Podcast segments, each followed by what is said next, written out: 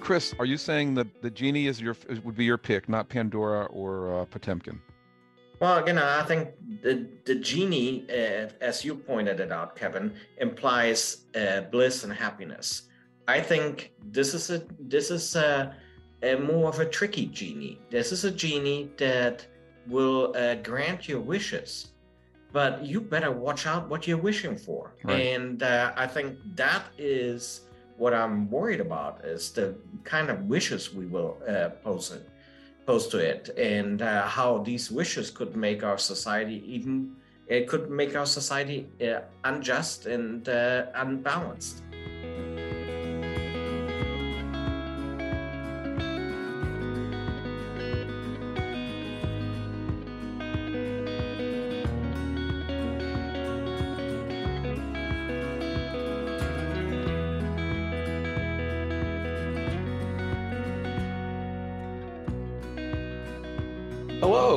Welcome to Informatics in the Round, a podcast designed to help everyone become a part of the dialogue about topics in biomedical informatics.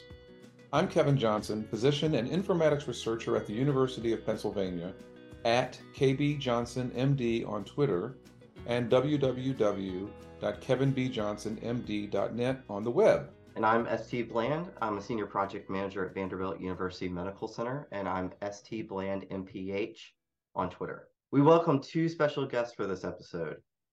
First is Dr. Christoph U. Lehmann. He's a professor of pediatrics, population, and data sciences and bioinformatics at UT Southwestern, where he directs the Clinical Informatics Center. In addition, Chris was the first chair of the examination committee of the American Board of Preventative Medicine and subcommittee of, for clinical informatics. Dr. Lehmann's research focuses on improving clinical information technology and clinical decision support. Dr. Yaa Kumah-Crystal is an assistant professor of biomedical informatics and pediatric endocrinology at Vanderbilt University Medical Center. Yaa's research focuses on studying communication and documentation in healthcare and developing strategies to improve workflow and patient care delivery. Ya works in the innovation portfolio at Vanderbilt Health IT on the development of voice assistant technologies to improve the usability of the EHR through natural language communication. Yeah, thanks a lot. They were they were pretty amazing. And I think we both heard in that clip at least a little bit from Chris about the kind of the energy and the and the thought that went into this topic. Yeah, I think what is uh, interesting about ChatGPT and AI in general um, is this opportunity to learn a lot from things that we haven't before, but it also brings on these ethical nuances, these new ideas that we've never had to really landscape and deal with before. And so it's opening a whole new territory that we don't really have a set of rules to play by. Yeah. You know, I, as, I, as I'd mentioned when we were recording it, I had thought about trying to bring in somebody that I know from OpenAI, but I actually think it was great that we did it this way because it gave us a chance to have kind of an informed group of users who weren't really biased by the the energy it took to build the thing, you know, or the calls they were getting yeah. from CNN and just all of the worry from when I've heard Peter Lee or others talk about it.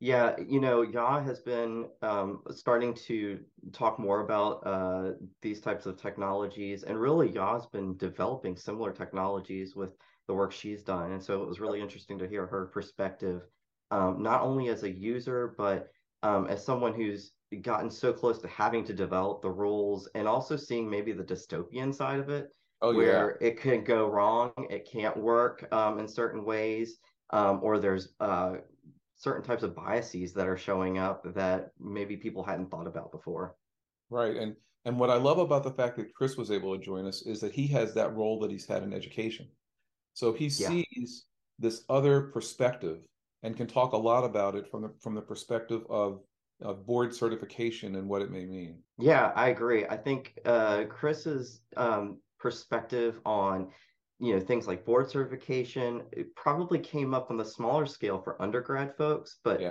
I hadn't even considered about uh, you know board certifications and how it, it might uh, cause an issue there. Yeah, and the other, by the way, the other thing is I want to mention that Jane Bach couldn't be here for this one, but I know Jane will be listening, and hopefully this will motivate her to make sure she's there for the next one because you know, we unveiled a brand new song, and Jane didn't get a chance to help us play it.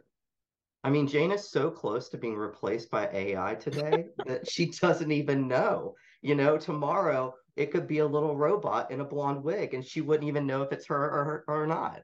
Maybe we should do that. Maybe we should like have a, a, a chat GPT session going and just go, tell us about your experience as a songwriter. And then it will come back. Because I'm sure that by now there have been dozens of songs that people have asked it, if not hundreds, that they've asked it to draft. And we've heard oh, about oh, yeah. with the Hollywood screenwriters and their concerns. I'm sure it's happening everywhere. And we'll call it not Jane, but Janet.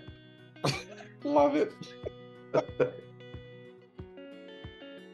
so, welcome to another episode of Informatics in the Round. We have a really interesting set of topics today and great speakers, all sort of focusing on humans realizing that we're getting dumber and dumber as more and more technology comes out, or something like that.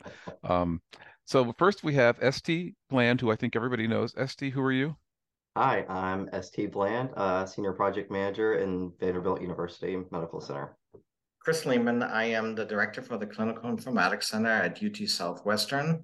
And uh, I had the pleasure in the past uh, to work for Kevin at Vanderbilt. I'm so delighted to be here. My name is Yaa Kumah-Crystal. I'm a pediatric endocrinologist and biomedical informaticist and a tinkerer and a maker and love of all things technology. What is a maker?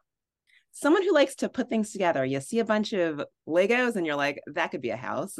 If you can remember the Lego movie itself, there was this whole parody of um, being a master builder. But the end, the moral was that anyone can be a builder. So I think it's just looking beyond things in the state that they currently exist and imagining different states that they could be in to be helpful to people.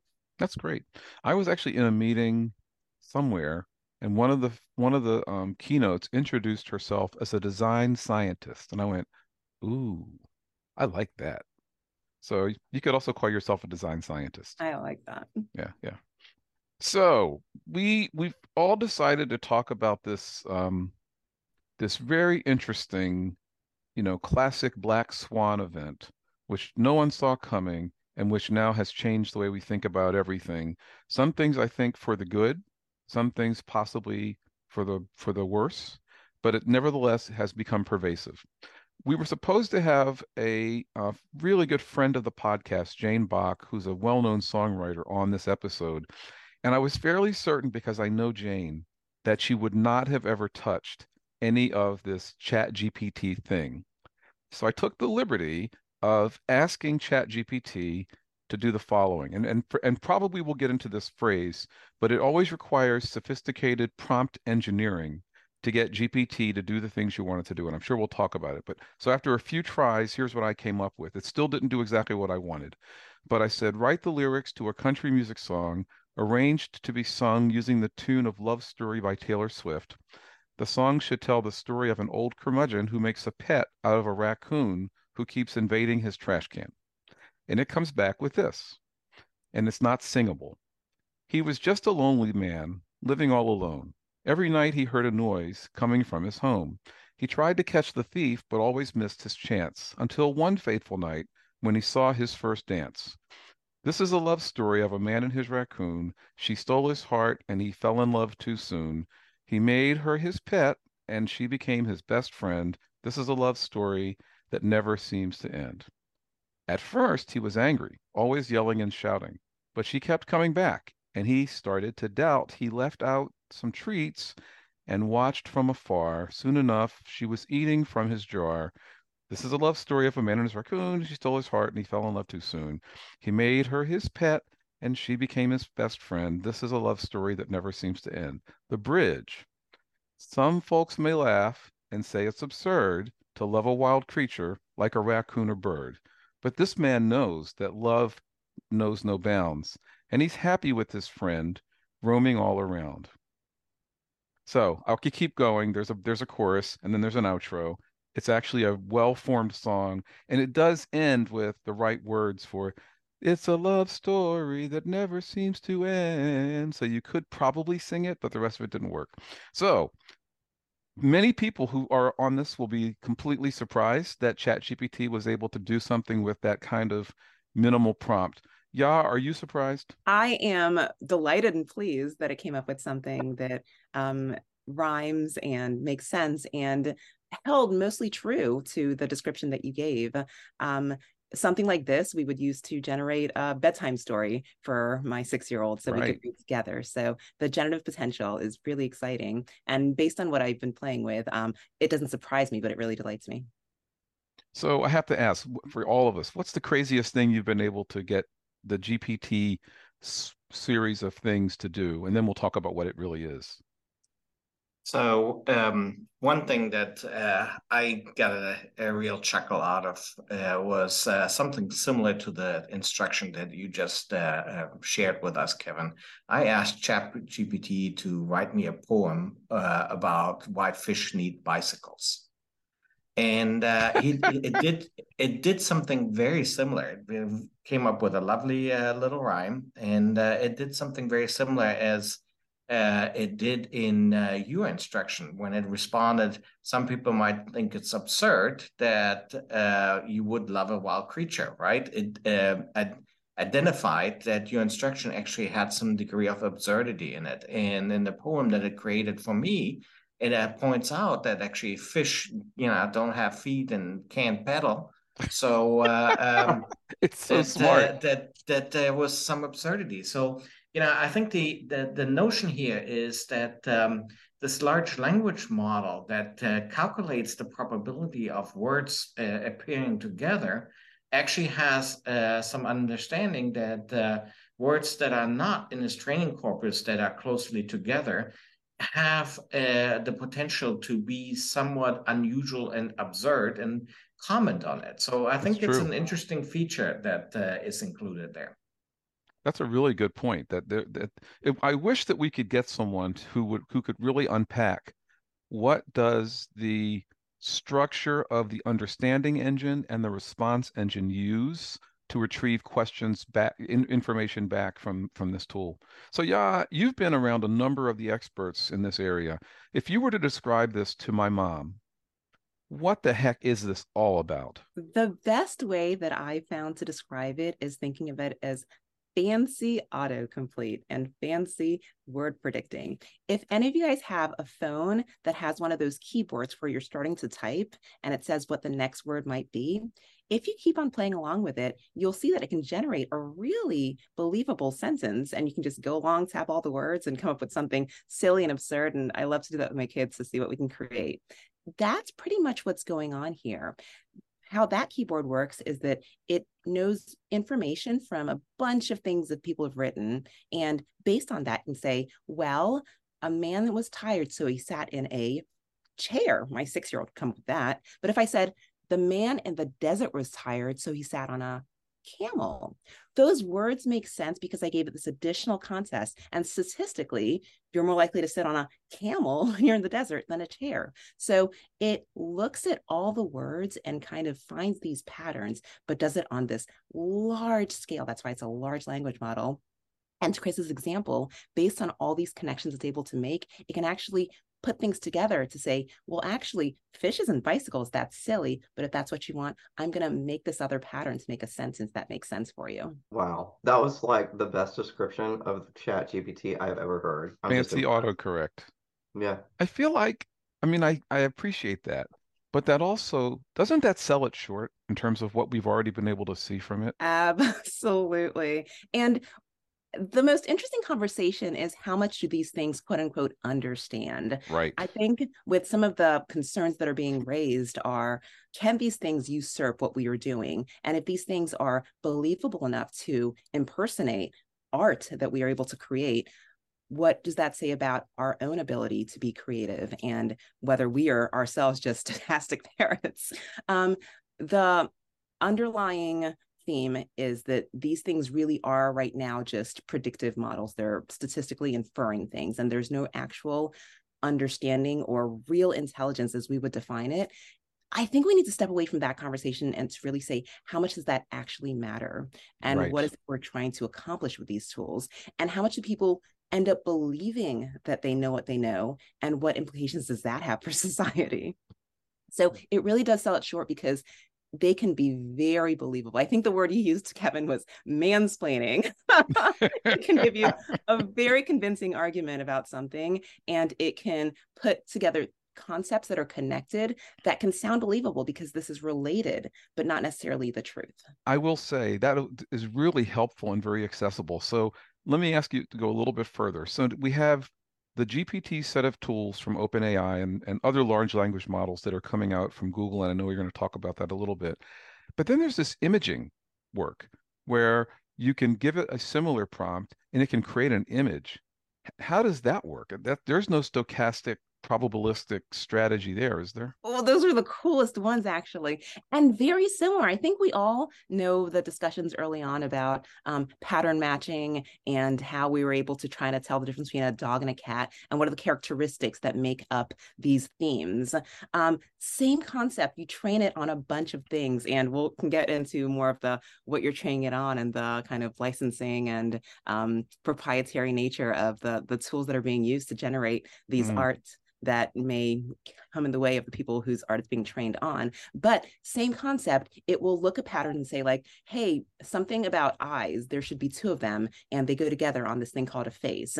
And because of things like um, the mobile phones and Facebook, we have all these images of faces on the internet, and the systems now know what the pattern of a face looks like. Before things like um, ChatGPT came out, we have these uh, generative models where you have sites like this face does not exist and it can generate what a face looks like. But now we can also say, well, do this in the style of Van Gogh. And this is what Van Gogh looks like. Do this in the style of Dali, Salvador Dali. And ironically, DALL-E, the model is, you know, based off the name Salvador Dali. And right. it just understands like, well, when I say something should be in the style of um, the Mona Lisa. Um, this is what I have defined as the Mona Lisa dark themes, these broad brushstrokes, something about a woman, and that it can put that together to render something new.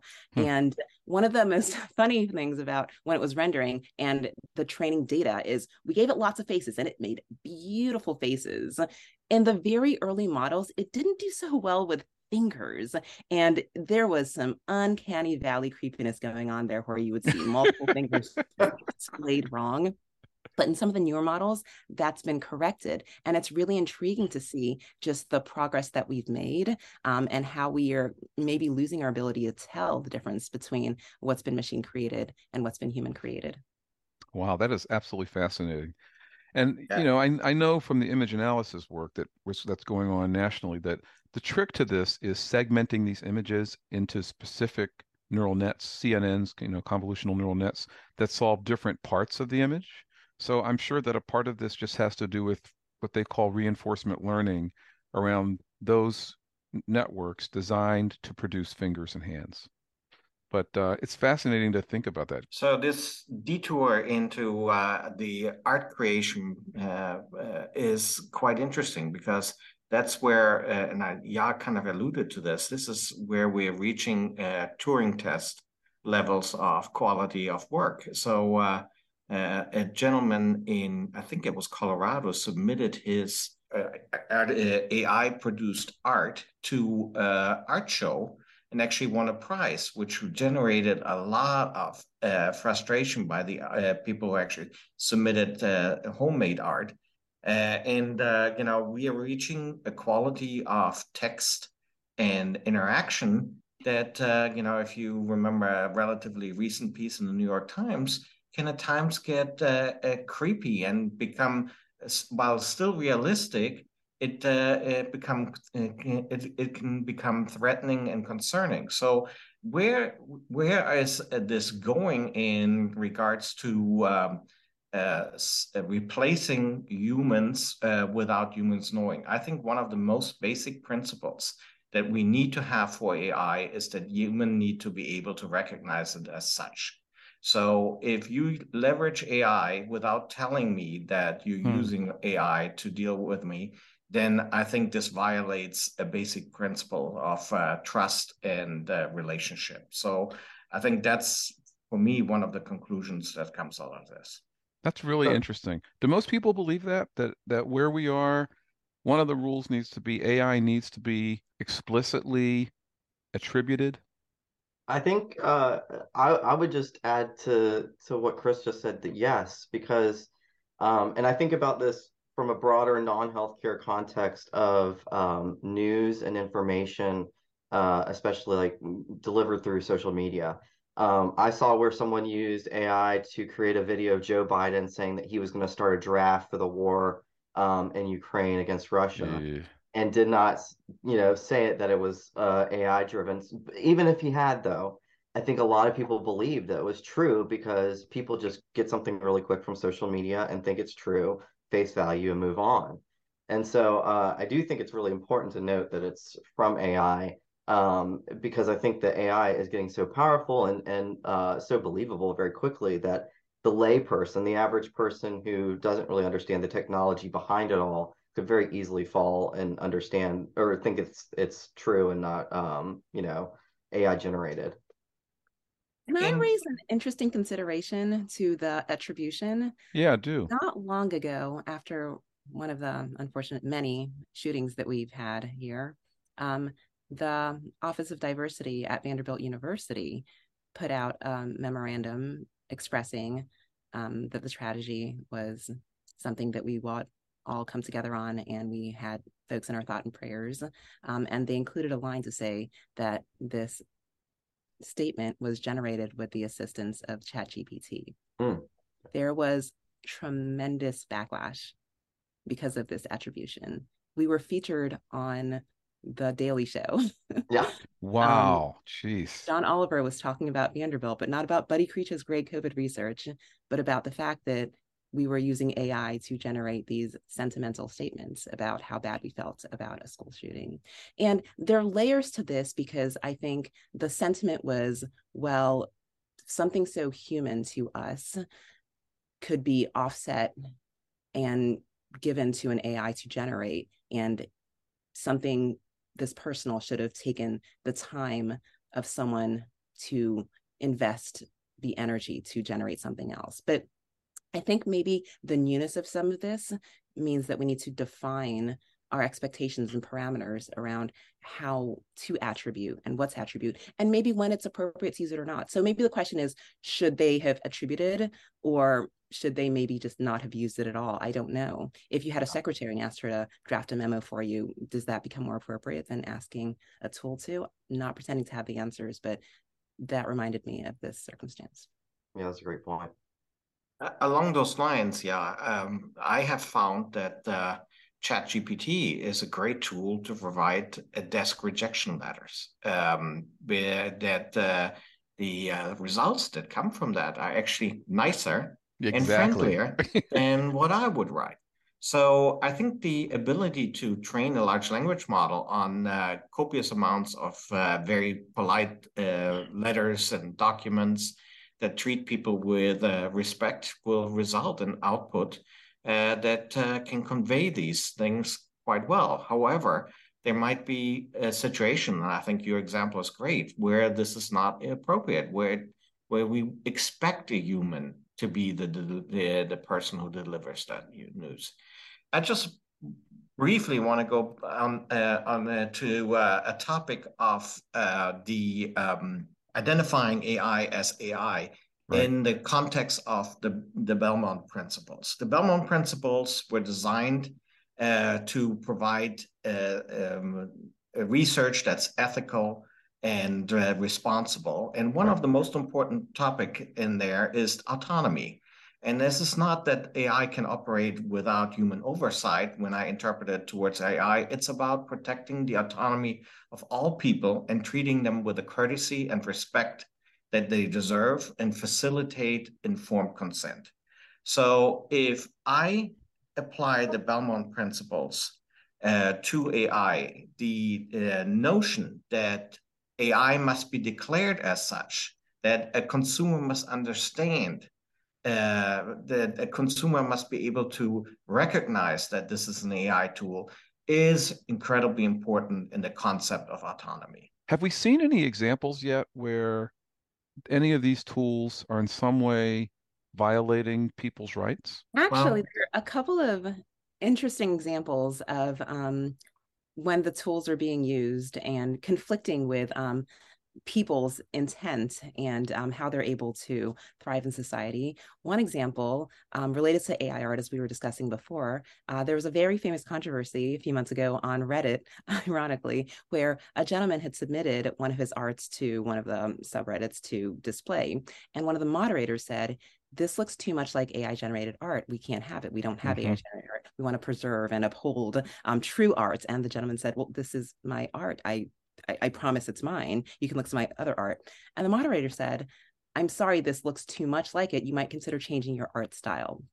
And as you can imagine, there was an uproar in the art community who already feels like AI is stealing their artwork, but now they themselves are being accused of making art that looks like AI art, but AI art doesn't have a style. That's their style that it's replicating. And now they can't even promote their own artwork. And they're being told that they have to adjust themselves in society now because of this new phenomenon in any case, that oh was gosh. much a buzz that made it all the way to um, a Newsweek article. Um, and things they uh, because of the uproar, um, the art was eventually posted. Um, but that started a lot of interesting discussions about um, what it means to be a true authentic artists and what it means to generate AI art and how those things align.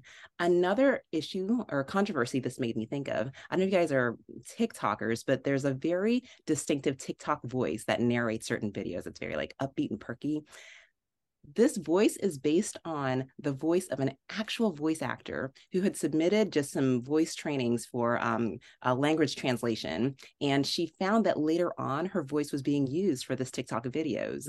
She only discovered that because she was being rejected for doing actual voiceovers because people said they didn't want something that sounded like the TikTok voice. So again, oh gosh, wow. losing wow. her individually and authenticity because training had been done without her permission on the sound of her voice. Um, so when we use and of course, you know, I have to say, in like Henrietta Lacks like fashion, right? right. So so everybody's making dollars, all of these influencers and everybody else using a voice that they don't own, and she gets nothing for it. That's uh, okay. You're getting, you're definitely making Chris's point incredibly strong. So thank right. you. That is amazing. And Kevin, I'm probably one of the last people that still will answer every phone call that I receive on my cell. And uh, you, you are familiar with these calls where, hi, this is John. I wanted to talk to you about whatever. And when you can ask John, are you a bot? You'll be you'll find that the calls gets disconnected. So uh, here's another example where we're already using AI technology uh, to impersonate a real human being. Yep. Uh, and uh, are deceptive about it. And I think uh, you know consumers can get significantly hurt by that. Uh, if uh, they actually perceive that they're interacting with a human being where you expect a certain amount of courtesy and a certain behavior where you want to be perceived as helpful or pleasant, uh, if uh, that is actually AI that you're dealing with. Uh, right. So I think there is there's something to be said for the principle of having um, things like ChatGPT or AI announce itself as such. I, you know, I think the this sounds a lot like an argument that I remember back in um, when uh, artists started using Photoshop and Illustrator um, as a part of their art and graphic design as opposed to simply drawing things out. And I, I just remember had a lot of friends who were into Photoshop and Illustrator and using a Wacom tablet as, as opposed to, you know, using just pencil or pen or, or marker or whatever. And there was this big distinction of, well, are you really an artist if you're using this computer that can do cleaner lines and, and much finer detail than what you can use with uh, pen and paper? And look at how far we've come, you know, 20 some years later, where I don't think you really hear that same argument. I think you just have identified that they're two different styles that are very distinct in their own ways. Totally. Kind of going down the same path, I think it, it sounds like. Well, and not just that, but this whole idea of, as you said, is sort of impersonating, right? It there's another whole conversation that people have been having around the fact that these are tools that are passing the law school exam, LSAT, or the medical college exams, MCAT. Um, Chris, I know this has been something that you've talked a lot about when it comes to board certification issues and, and a lot of the work that you've done that relates to our clinical informatics subspecialty. What do you think about the uh, idea that GPT could be our next, uh, if not doctor, our next educator? The fact that this technology is available uh, right now out there is going to affect uh, substantially the way we do maintenance of certification. Right, the current model of maintenance of certification for most boards is that you uh, uh, do a series of multiple choice questions on a quarterly basis. And based on your aggregated score, you can then skip the high stake uh, in person at a testing center uh, exam. Now, with technology like ChatGPT having a passing score on the bar exam, that by the way was higher than on the medical exam, um, uh, being able to uh, answer these multiple choice questions, it means that this modus of uh, keeping people tested and uh, engaged in this process uh, is likely to um, be undermined and will force boards to change their approach to maintenance of certification. So for us as a profession, it was nice to have these MOC questions at home that you could do on your timeline uh, instead of having to go to a testing center and do the high stake exams. But uh, there's a good chance that this will come back. Well, let me say a little bit about this. Um, and this is now 100% intuitively based, not evidence based comments. You know, we've all been worried about what is often called artificial generalized intelligence.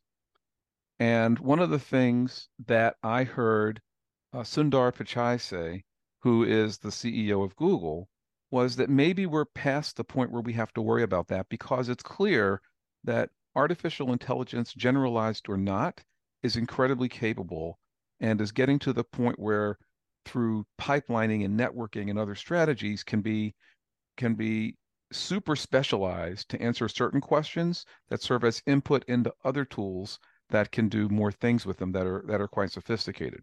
So we've been in this world for quite a while.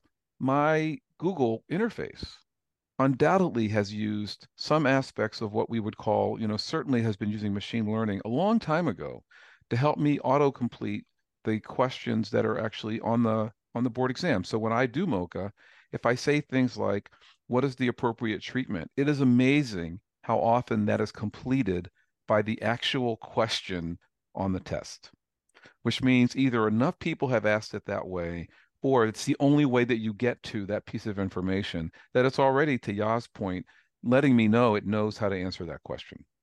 Um, does that mean that by using Google, which is allowed on on the maintenance of certification exam, that I'm somehow cheating?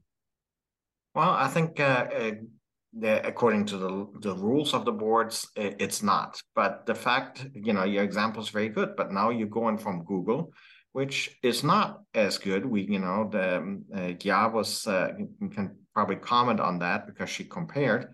Uh, you know, you're going to a supercharged uh, tool that's on steroids, and uh, there's no doubt that this ultimately will have to have an effect I just wanted to go back to your point that we have been dealing with these questions for a long time. And I want to remind everybody of uh, the uh, three laws of robotics that Isaac uh, Asimov wrote in 1942, right? Yes. Uh, I think these these rules still make sense, and they were a robot may not injure a human being or through inaction allow a human being to come to harm. A robot must obey orders given it by human beings, except where such orders would conflict with the first law. And finally, a robot must protect its own existence as long as such protection does not conflict with the first or second law. I think these are really good uh, rules for uh, in dealing with a robot, and I think these are good rules for AI as well. We already seen harm that's being done that we haven't touched yet, right? Uh, um, you can use uh, tools like this for deep fakes, which have been used to extort money.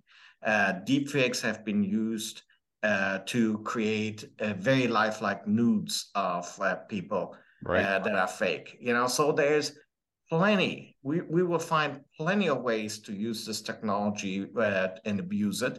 And, but you know, this is really the time where we need to make sure that those um, safeguards are in place that people can't extort it. And worst you know the, the the one thing to to consider in the hands of state actors. Right. You know uh, this technology of let's say recognizing people by their gait you know is easily used uh, to generate a surveillance state. So there are plenty of plenty of ways to abuse it and it, it is time to think about the rules for it the problem is that uh, laws and regulations are always 10, 15 years behind technology. So we'll see a Wild West time for a while.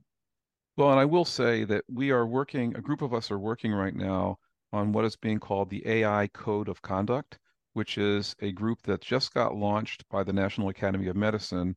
And there is a wonderful piece in JAMA that I'll put in the um, notes for this that really talks about AI exceptionalism and AI respecting having AI act responsibly that was first authored by David Dorr. Um, so I think we are trying to get um, information in the pre- in the public sphere, often the professional sphere, but getting to the public sphere through the ways that we decipher it and translate it, that kind of gets at exactly these issues of how far is it, how far has it gone, and are we okay with the direction it appears to be going? Um, so yeah, you know, the other role that I know you play is you're a very active clinician. And I can imagine every single time you're using the EHR or every single time that you get home and you get a little bit, you know, you're kind of wondering how could today have been better, that you're thinking about this technology. So tell me, tell me, design scientist extraordinaire, where do you see this going to help us in medicine? This is, I think, one of the most exciting parts of the technology with regards to bridging understanding between providers and patients and providers and other providers. One of the things that we struggle with with regards to the EHR is documentation. And that just means we have to do a lot of notes and get them saved so other people can read them, so we can read them, and more recently, so the patients can read them as well. We have an understanding of how to construct notes um, based on uh, the different sections in it so that when anyone reads a note, they'll know where to find pieces of information. This is based off of um, kind of skeuomorphism from when we used to do things on the paper end mm-hmm. of things. And as things translated to computers, we held a lot of those formats true. But we are on the brink of something very exciting where documentation has a chance to evolve to be able to capture just what's important and give back just what's relevant. So I have this whole kick I'm going on of the concept of going from notes to notions. Right now, if I see a patient with mm. diabetes, I have to write, you know, their history and their physical exam and their assessment and plan, again, in this format that other people can follow. But in that encounter, I probably have five to 10 really concise notions about what I want to do to manage this patient. So type 2 diabetic, uh, they're not doing well on their medication, they're being uncompliant, um, um, gaining weight, and we're going to increase the metformin from 500 to 1000 and i'm going to refer to nutrition that's my takeaway that's the gist but i need to translate that into prose so someone else can understand that what if i could just put those notions themselves. Either I just jot down a few notes, I dictate a few notes, and that's what's stored in the EHR. And when someone says, Well, what did endocrinology say about this patient? It could use the generative technology to render a notes for someone else. Mm. So the burden of documentation is no longer on me to fit this template, this outline that someone needs to read. That can be pulled together for someone. And oh, by the way, that can be a note. Oh, by the way, that can be bullet points. That could be a haiku. That could be a country song in the style yeah. of Taylor Swift. Um, and I really think being able to just take my intent, what is it I care enough to convey, and letting the computer do the heavy lifting of translating that into a form that someone else can ingest will make it so much easier to get our hands around the EHR and a lot of the fluff, a lot of the note float, all the things we get concerned about um, will magically go away. And for patients, now they can have something that can be translated to them at a fifth grade reading level, at an eighth right. grade reading level, in pictures. we'll use our generative picture uh, yeah. AI technology for good. so I, yeah. I I'm really excited about the prospect of being able to really just capture what the key details of the story are, and then give that story back to people in whatever format they want. You know, uh, yeah, what you're saying when I think about our past podcast episodes, we've talked about documentation burden. Uh, we've talked about notation and trying to capture notes and make them uh, easier for the clinicians to be able to um, get through and not have this burnout. So, and we've also talked about how we've hit this point where the EHR needs to evolve from just being this copy of what used to be the paper record into something that's actually a living, breathing document with clinical decision support, best practice advisories. And it sounds like Chat GPT or or something like that could be the answer. Um, I wonder if insurance companies, which are our our fun friend, um, have weighed in at all on this because I have to say, as Yaa as, as ST saying this, you guys have to listeners don't get to see Yaa's head just got completely buried off camera. but I gather that means she has an opinion. you know, I wonder what they think because, you know, we really do a lot of the documentation we do because of insurance often. So, no, that's an excellent point about how the models of our health need to evolve just in general.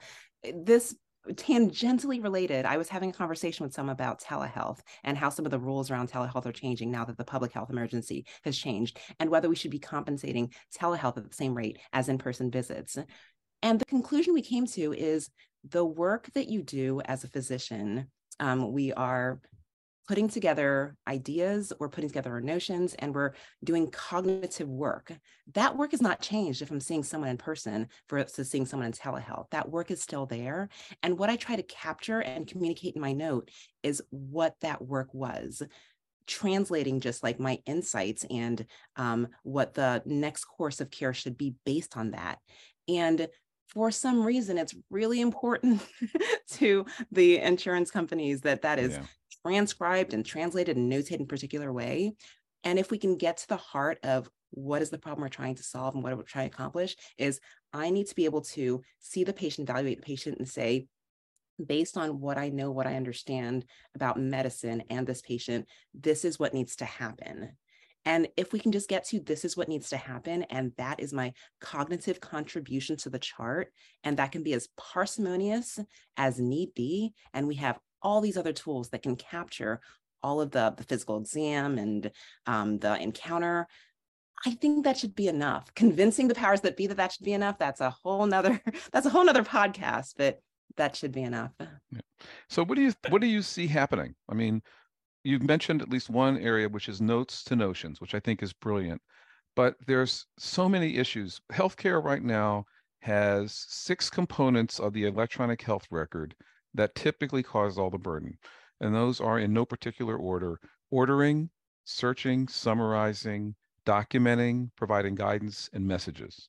Do you see this technology helping with all of those 100%. And Chris, it sounded like you had a thought, so I don't want to step on your toes. Yeah, eh, no, I, I just wanted to say, you know, ST to your question is um, the one worry that I have is uh, that uh, this technology will lead to an arms race in the denial and uh, uh appeal of denial, right? We have seen uh, beautiful uh, videos uh, online where a physician had Chat GPT uh, write a, a, letter in response to a denial of a medication, and uh, it was a great, uh, great response letter. Um, you know, except for you know the fact that at that point there was still a lot of hallucinations and all the references were made up. Mm. But you know, I can envision, you know, and, and we know that there are uh, insurance providers who use less than a second per uh, denial. And, uh, you know, the only reason they can do it is because they use sophisticated technology. So I think the first step could be that we're seeing an arms race of uh, denial and approval requests uh, that uh, will actually potentially could make things worse for a while.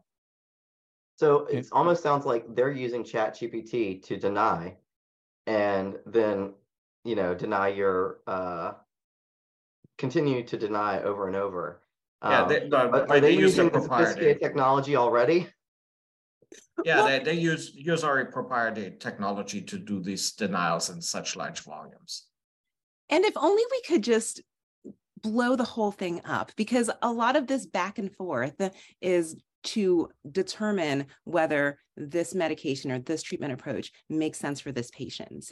And all the information's there. The insurance company may or may not have insight into all the things the physician's saying, but if we were on the same page with regards to literally being on the same page in the EHR page and they could see into the tools and we could even between the insurance companies and physicians agree on some of the same standards maybe we could ask the tools themselves to comb through the EHR to determine what criteria this patient does meet or not and have that help us draw conclusions about whether to proceed. We can look across all the different charts to say how well do these people do when they go through this therapy or not. That's, I think that would be awesome.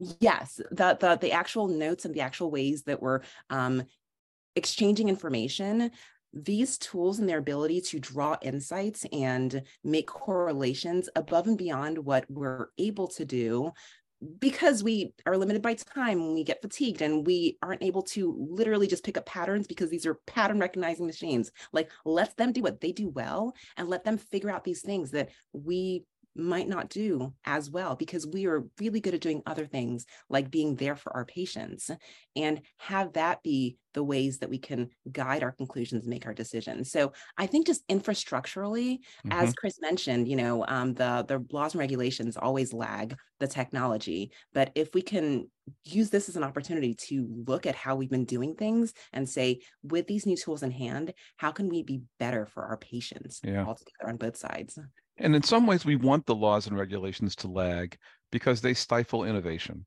mm-hmm. right? So we need we need to give people enough rope that they can get as close as possible to danger without crossing over that line. Otherwise, we don't get to see what's what's really possible.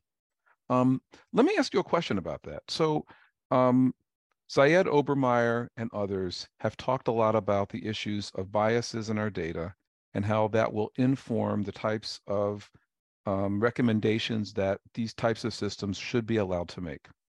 We're talking about all of these very interesting things that GPT can do. You're talking about the idea of generating a note from your notions. Are you concerned about those biases that you know might prevent it from saying the right things, like the fact that it knows the patient is African American, maybe changing the words to sort of reflect an urban African American version, versus the fact that they know it's uh, you know an old white guy from some other community using a totally different set of words absolutely and I preaching to the choir here, um, but when these tools are trained on historical data, all of the historical biases and the ways that we used information to make our decisions are going to be perpetuated in the recommendations it gives. Um, going back to art, if you put into Midjourney doctor, you do not get a lot of renderings that look like me. Real? Have you um, done that? Yeah, it, absolutely. If you put into Midjourney, um, even um, uh, woman, um, you know, at the library, she has a very low cut shirt. It's and it's and that's okay because it's almost transparent. It allows us to see what we might not otherwise see or try to convince ourselves does not exist. But we need to use that to make more informed decisions, um, which is why I love the idea you guys are recommending of having this kind of like oversight to really understand what these tools are outputting so we can better guide them because we can put these guardrails in place and we can say well this is what it's recommending but based on what we know and what direction we want society to go this is how we should better train it and what we need to add more to it. Chris? To, to add to this, you know, we have had, uh, and Yaa said historical bias, we had great example of AI introducing bias. Amazon had an AI tool that they used to scan resumes and they had to abandon it oh, because yes it was uh, a, a, bias in favor of men. Apple had a credit AI tool that uh, gave uh, husbands greater credit than their wives. Uh, we, we have seen uh, tools used in determining parole uh, of people convicted, and it's biased against minorities. we have seen AI used in healthcare uh, and introducing bias against uh, people from lower socioeconomic classes because uh, they were able to, in the past, use less healthcare services, and that was interpreted as that they needed less healthcare services. Mm. So uh, we have plenty examples of uh, AI gone wrong and AI uh, injuring people who are already in a vulnerable position in society.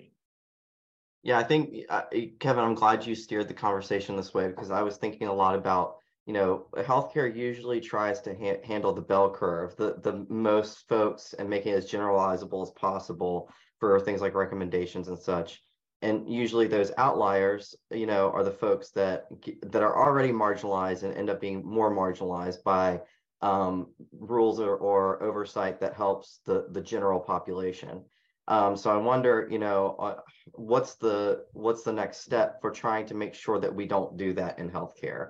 you know um, how do we try to harness this technology and use it um, properly with machine learning and such and i think we've already considered that you know i mean we use things like chatbots already for recruitment um, in uh, clinical trials things like that or um, ha- helping answer questions about bills and things like that um, in healthcare um, you know, I think we already have uh, clinical decision support and things for medication management.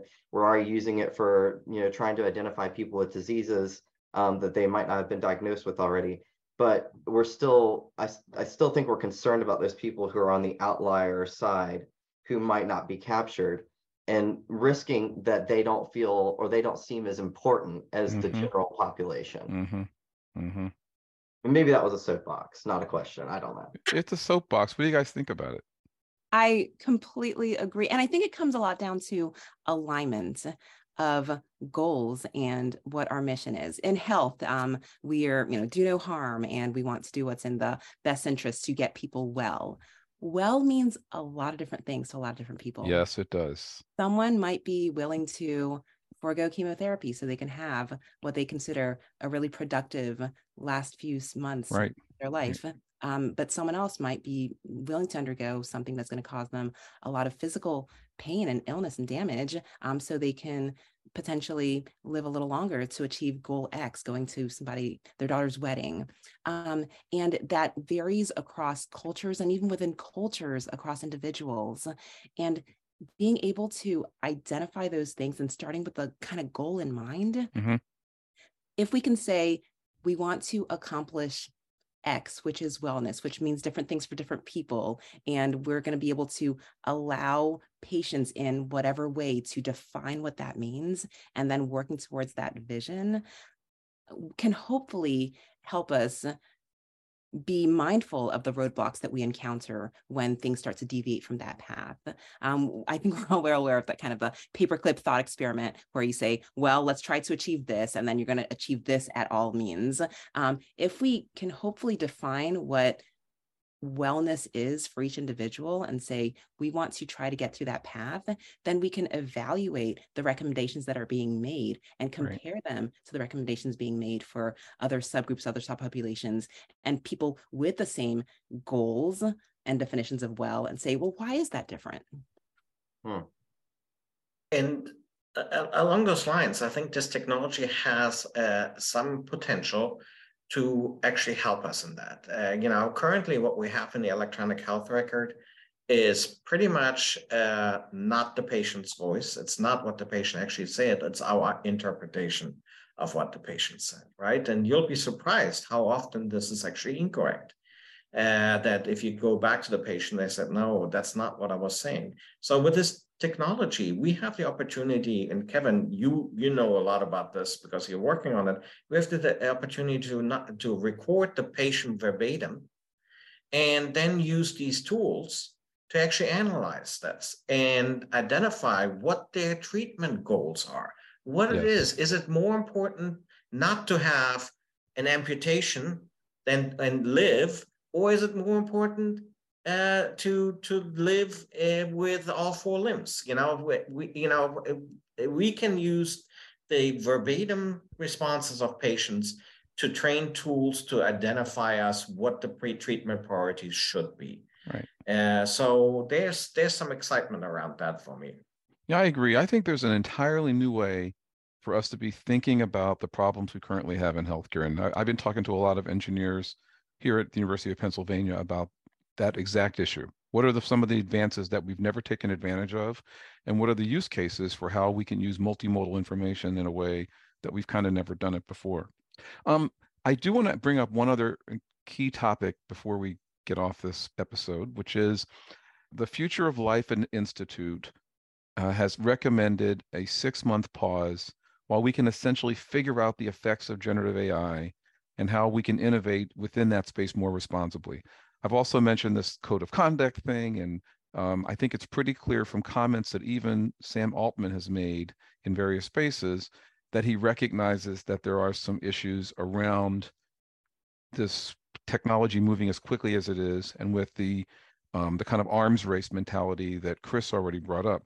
What do you guys think? Should we be propose? Should we, as clinicians and healthcare experts, be proponents of a six month pause? And if so, what would we want to get done in six months? It's really hard once you have opened Pandora's box to get it back in, right? I think uh, I think ChatGPT AI is a little bit of a Pandora's box. And uh, I think we have opened the lid, and uh, I uh, have sincere doubts that such a thing as a moratorium uh, will work and be effective. I think what is um, what we have to do now is we have to think about the ethical principles around the use of AI and uh, make a stand of what is appropriate and what's not appropriate when we use uh, things like ChatGPT and AI. AMIA uh, created a document uh, that uh, talks about AMIA's ethical uh, principles around mm-hmm. AI. Uh, you mentioned the NLM working on it. I think the first step is to think about what's right, what's proper, what is inappropriate. And uh, as we have these, we can compare uh, these principles to what is being produced out there and push people to higher standards. I think that's the most appropriate thing. Regulation, it's 15 years down the line before we see anything. So uh, it is up for us to make a moral stand and uh, pushing the people that are generating these tools to stick to these moral principles. Yeah, I can't help but think about we have a choice of calling, of using three different analogies in terms of what we have with GPT. Chris brought up one of them now, but he's also brought up another one in the past, and I would propose a third. And I just think it would be useful for us to all be honest about where we stand on this. And I'm going to ask, you know, you guys just chime in. So here are the three. He just mentioned Pandora's box. So that's this is an, a box filled with misery and evil that gets opened and it's all out. The other is Potemkin Village, one of Chris's other favorite phrases, which is the idea that there is a a environment that perhaps doesn't look like doesn't it isn't really what it seems with the goal that it could perhaps be disguising a weakness or perhaps falsely um, portraying an advantage. Then there's this third one, which is the genie in the bottle, right? Which is this thing that you open and magic happens and you get wishes and it does whatever you're bidding. So which one are we dealing with here? Genie, Pandora, Potemkin Village? I'm going to go with a genie with a mirror oh. because oh. I think technology, no matter what it is, reflects what our individual and societal priorities are. And the way we react to it, the way we decide to use it, lets us know what we think we need more of in life and less of in life. With regards to the moratorium, I think it's. Well, hold on, wait, wait, wait, hold it. So the genie with the mirror, that means the mirror is for us, not the genie. Absolutely. Oh. Absolutely. The moratorium is a good conversation starter. Six months feels extremely arbitrary, but I think it's important for us to be having these conversations around the guardrails for yeah. society as these things move so fast. It's become a gold rush, uh, breakneck speeds. And these are going to be very powerful tools and the way people are going to respond to it the way people respond to it who have less understandings of the architecture and how these tools work people are building affections for these tools we need to understand how we as a society are going to respond to things like that in education um, mm. in elementary education they need some time to be able to figure out how they're going to adjust curriculums to make sure that kids are learning the things they need to but can also be competitive coming out the door because they're going to be expected to know how to use these tools mm-hmm. so i think it's going to be important for us to teach to these tools and the most powerful tools that come out need to be put in the hands of researchers first so that means me, um, before we put it out there. No the brag, just fact. I love it. because we need to stress test these systems. Yeah. I think that the, the jailbreaks people have found, the ways people have been able to trick the system, they were only discovered because it was put out there. But at the same time, we don't put the most powerful guns in the hands of anybody, or we shouldn't. you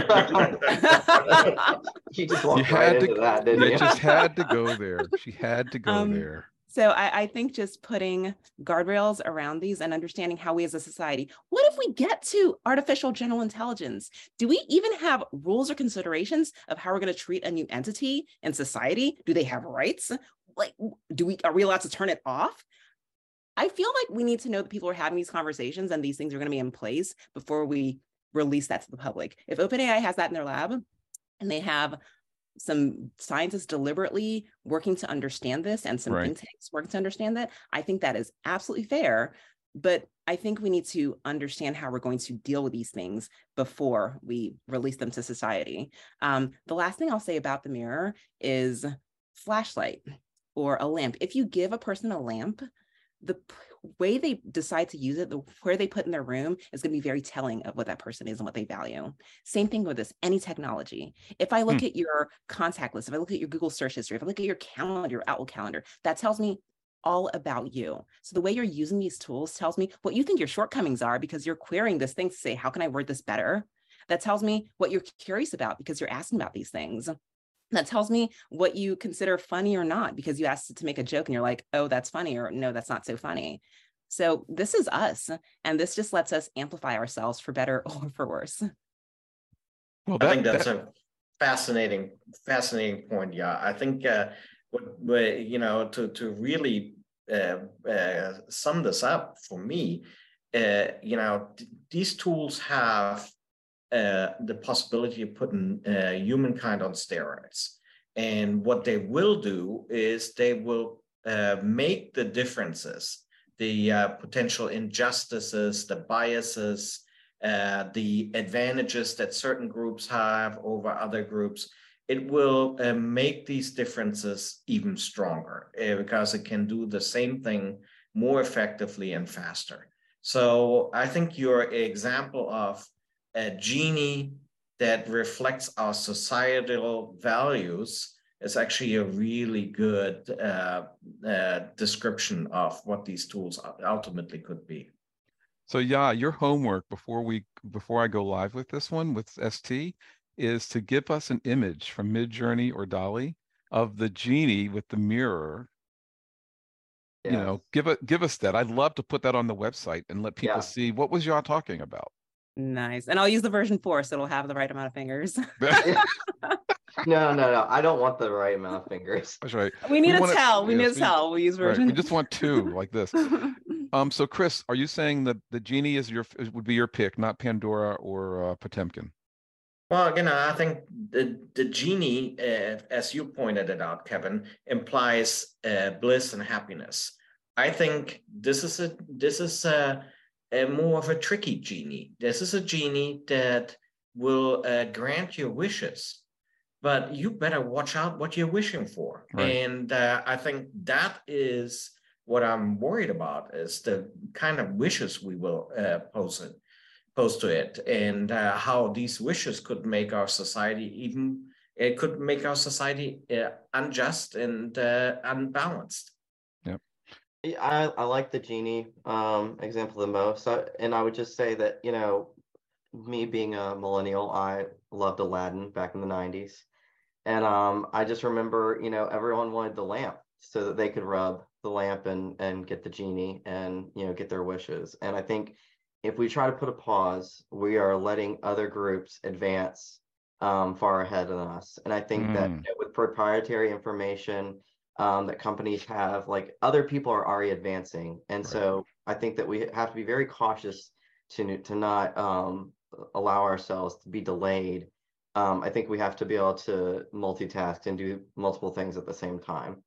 Um, and I would just uh, just add that you know any big invention, which I would say that this is probably one of those. You know, uh, Edison and Tesla and the Wright brothers, they didn't stop after they did their first inventions. They continued to uh, you know improve upon them and build them greater. And you know, when, I, I think a lot about um, the the opportunity of flight and how we went from you know in the early 1900s to today, where we have unmanned uh, drones, and right. that can be capable for satellite imagery. It can be used poorly. Um, it can be used for good. It can be used for a, a ton of different things. That's think about that amount of time and how much how far we've come. And we had to learn how to do multiple things at once, which was create the ethical boundaries, and we're still working on that. And I think that that's what's going to happen with this. We're going to continuously have to change the ethics and rules around things like AI as we go. I think Chris is referring us back to Asimov's rules and the book I, Robot hmm. is probably the way to kind of summarize this whole section about genie and bottle with mirror, right? Which is to say that didn't end well for us, right? Uh, the whole idea was that those rules looked like they would be ironclad, but there was in fact a conflict, populational conflict that caused, you know, the death of somebody to be an important aspect of self-preservation as well as moving humanity forward. So we are, I think we're all saying the same thing, which is it's an amazing time to be alive. It's a great time to be thinking about the ways these technologies can help us. And we've had enough exposure to technology that we can actually see how it can be biased, how it can affect people differently, how it could potentially hurt us as a civilization going forward. Um, and I do want to point out to, the, to that point that Yaa's comments, which I had never really thought about, about what is it now learning about us in terms of what do our questions or lack of specific questions tell technology about our capabilities, the way we think, is another interesting piece of this that I imagine turns into yet another very interesting way that GPT gets used, right? So it's a very, it's a fascinating time. Uh, and it's, as, as we all have made a point of saying, it's very important that we stay on top of this. Uh, Kurzweil has this thing that I love. It's a rule that I first got introduced to by Tim Urban, the guy who does Wait But Why, which is a great, great website. But he talked about Kurzweil's law of accelerated innovation. And the whole idea of it is innovations are built on themselves. And so when you are a smartphone user who takes advantage of things the way that Yaa and a lot of us on this call do, the next smartphone advance is linear to you. It's the next thing you do with the things you already know how to do. So if you think about how we had to get through the pandemic, we ended up learning how to use our phones, how to use two-factor authentication, how to use telemedicine, how to use Zoom, how to have apps that actually run this stuff. Imagine that you had none of that experience and you're now being asked to use the next update of Zoom. And think about all of the different components that it expects that you just know and then translate that to what's happening with ChatGPT. There's a group of us who are getting very facile with prompt engineering, knowing how you can take um, the prompt that, that ChatGPT gives you and putting it into an image system to make a better engineering uh, command for your picture. And all of that we're going to learn. And this has only been less than six months. Imagine in a couple of years, the group of kids who are from a um, have a high school that has poor access to technology. Maybe the only internet connections they have in their home are mom and dad's phones that they use. And all of a sudden, they go to colleges where people are way ahead in mm-hmm. terms of what is allowed to be done with these tools that they have no idea how to even access. So I think you're absolutely right. What we think of as a digital divide maybe have got, may have gotten so much bigger that one view of this is does it become a societal divide? and um, it's a really good point you guys are bringing up. I have a joke. I have a joke. Uh, Jokes I'll, are good, and, and, I and I want you to cut this out, but it it fits this whole thing. Uh, you know, the the uh, issue with the uh, genie is, uh, you know, if you ask, if your wish is, I want to be locked for twelve hours in a tiny space with a Playboy centerfold model. and it goes poof, and uh, the genie says, "I'd like to introduce you to Janet Pilgrim, the very first centerfold model in 1955. The two of you can spend uh, your 12 hours in the coffin that she has been uh, waiting for you for some years."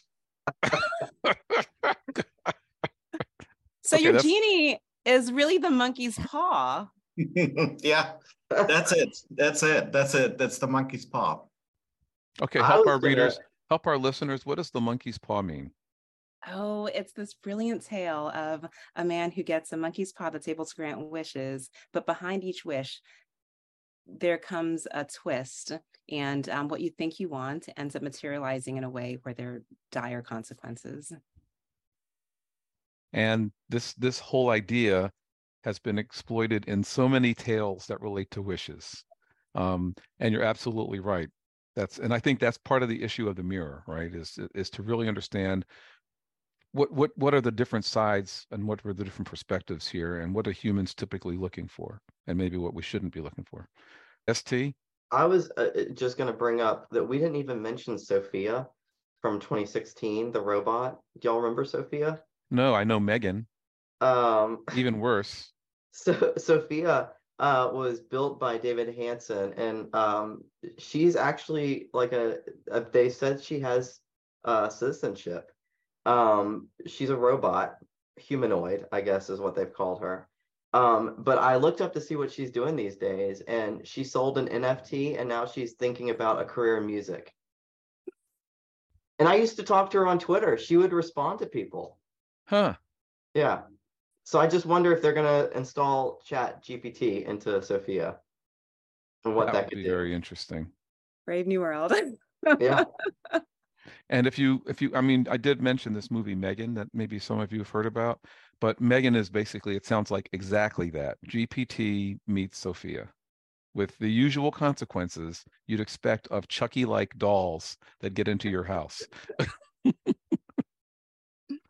And as we're having this existential crisis, I want to circle back to what you just um, mentioned, Kevin, about the growing divide, the ones who are being introduced to and able to leverage this technology and the ones who aren't. Um, I think I saw this on Twitter. I can't remember who to attribute this to, but the saying now is it's not that the robots, it's not Sophia and Megan, the robots aren't taking your job. It's other humans leveraging the robots that are going to be taking your job. So we need to teach our children how to be competitive. We need to make sure everyone in every situation is able to understand how to use these tools um, in this new world where that's going to be the norm. Okay. Any other final comments? Thank you for bringing us together. This was so, so exciting. I've learned so many things and I have a lot of things to be reading up on now, thanks to your great references. Oh, me too. I mean, this is a great group. And I have to say, I took a bunch of notes and I'm really thinking about how do we learn? How do I, how do we take what we've just done and turn it into a piece that other people can read as well? So Yeah. this was great. Chat It was fun. GPT. That's so funny. I should tell you. yes, so write I'm- a write, write a two thousand word summary of uh, this podcast. Sounds Thank you so much. This was awesome. Thank you. Thanks for having us. Yeah, it was a real pleasure. Okay, that was a really great episode. I, I loved what we covered. I, you know, I think there's so many topics that we really have to consider how we time some of these things. You know, Right. uh, talking about uh, do we take this really giant pause to consider the ethics um, or consider the rules around Yeah. these issues just doesn't seem feasible. But I do think that that we new, need to be considering how we are unleashing this type of AI, especially in the healthcare setting, without a set of rules or at least recommendations to go by.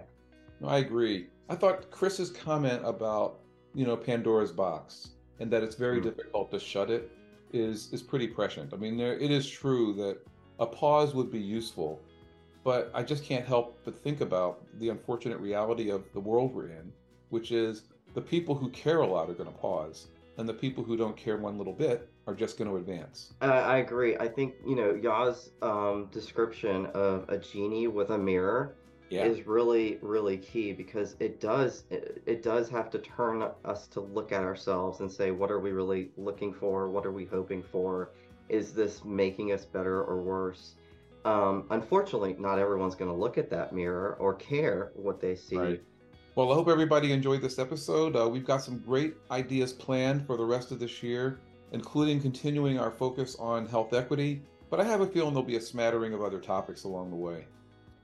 Absolutely. So, yep. Have a great rest of the day, and uh, hope that you all worked up a good sweat on your treadmill or elliptical or whatever you were doing, or that you woke up enough when we were laughing to at least hear part of the podcast. Take care. Goodbye.